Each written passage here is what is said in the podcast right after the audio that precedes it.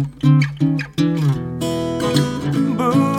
化放送ポッドキャスト QR 火曜日のこの時間はリスナーご意見番いいねっか新潟。リスナーのあなたに知っていただきたい新潟県についての情報をお届けしております。あなたにも一緒に考えていただきたい新潟県についてのクイズもあります。お付き合いください。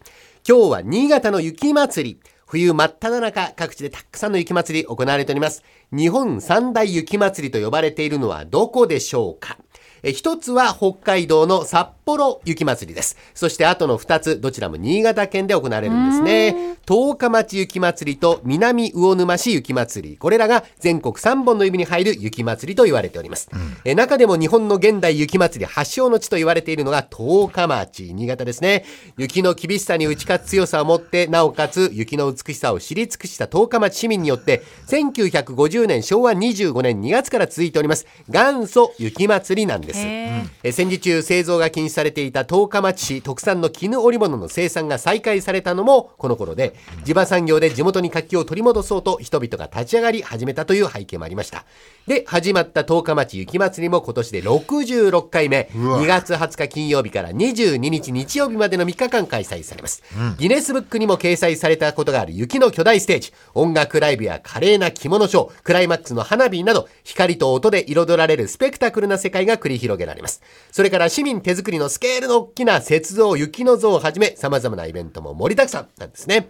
で一方南魚沼市の雪まつりも今年で65回目、こちらは夕方から夜にかけての幻想的な光とろうそくの明かりで照らされる雪明かりの回廊や温かみのある鎌倉本屋ら堂それから雪まつりの起源とされる六日町伊勢町大神宮からご神引き神様の日ですね。これをいただいて商店街をリレーして会場までつなぐ松明リレーなどなど雪国ならではのイベントが満載です。南魚沼市雪まつりは2月14日土曜日15日日曜日。南魚沼市の魚野川河川敷の特設会場で開催されます。さらにもう一つ、十日町で行われる越後つまり雪花火をご紹介しましょう。越後つまり、妻があると書いて越後つまりと呼びますが、この地域の広い雪原で、雪上花火としては世界最大となる三尺玉花火を打ち上げて、夜の闇の中に真っ白な雪の世界を浮かび上がらせるんですね。来場者の皆さんと一緒に雪原に2万個の LED を植えて作る光の花畑で、ミュージックスターマインやダンスパフォーマンスも楽しめます。綺麗だねこれはい。越後、つまり、雪花火。3月7日土曜日に十日町市の中郷グリーンパークで行われます。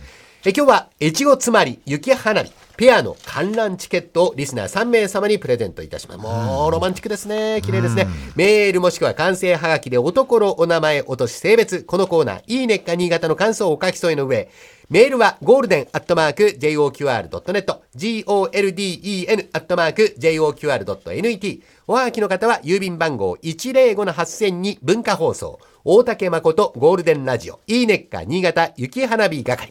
郵便番号105-8000に文化放送、大竹誠ゴールデンラジオ、いいねっか新潟雪花火係です。おところ、お名前、お年、性別、このコーナー、いいねっか新潟の感想をお書き添えください。2月1日日曜日まで到着分有効、たくさんのご応募お待ちしております。えー新潟県内では他にも大小いくつもの雪のお祭りやイベントが開催中、雪国の心温まるおもてなしや新潟の冬の味覚、雪見酒など美味しい魅力もいっぱいです。ぜひ現地で堪能してみてください。ではクイズです。南魚沼市の六日町から日本海側の上越市大型区を結ぶ鉄道、北越急行の北北線という鉄道があります。山あいの地域を横断するので、路線のおよそ7割がトンネルという鉄道なんですね。旅情あふれる電車の旅も長いトンネルが多いと、窓の外の景色を眺めることができません。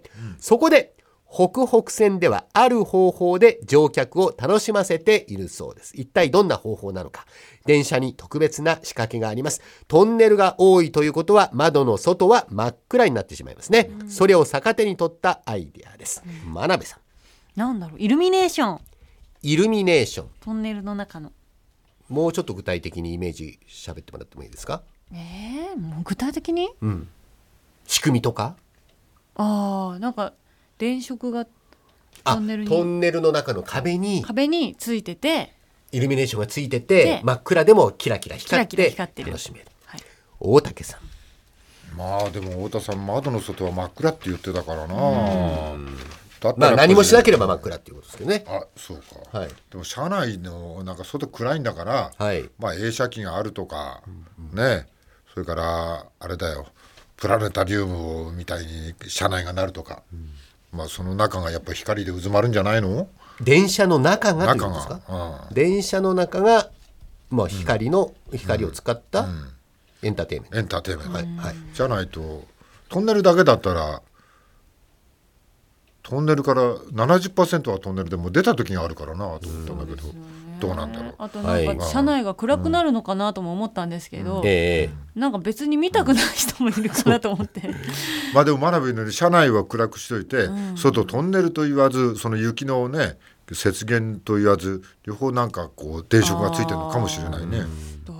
難しい。えー真鍋さんは電車の外に光を。ピカピカ。ピカピカ。大竹さんは電車の中に光をもたらしたエンターテインメント。はい。はい。正解は大竹さん、えー電車の中の天井に映像を映し出します、あやっぱえー夢空号という日本初めてのシアタートレイン、土日祝日を中心に運行しているんですね、この車両は長いトンネルに入りますとコンピューターグラフィックで作られた美しい映像が電車の中の天井一面にその青い、まあ、写真でとこうロマンチックな映像ですけども。星座みたいじゃん。ね、映し出されて音とともに楽しむことができると、電車に揺られながらファンタジーの世界を楽しむこともできるという旅行客に大好評のアトラクション。こういった電車でしたらトイレの間も退屈しちゃなくなる。その車両だけなんだ、銀河鉄道みたいな。あ本当ですね。ねえロマンチックですね。はい、えー見事正解でした。今週は新潟の雪まつりをご紹介しました。来週以降もこの時間は新潟県の情報をお伝えしていきます。楽しみにしていてください。このいいねっか新潟のコーナーは文化放送のホームページでポッドキャスト配信されています。ぜひお聞きいただいて新潟県について詳しくなってください。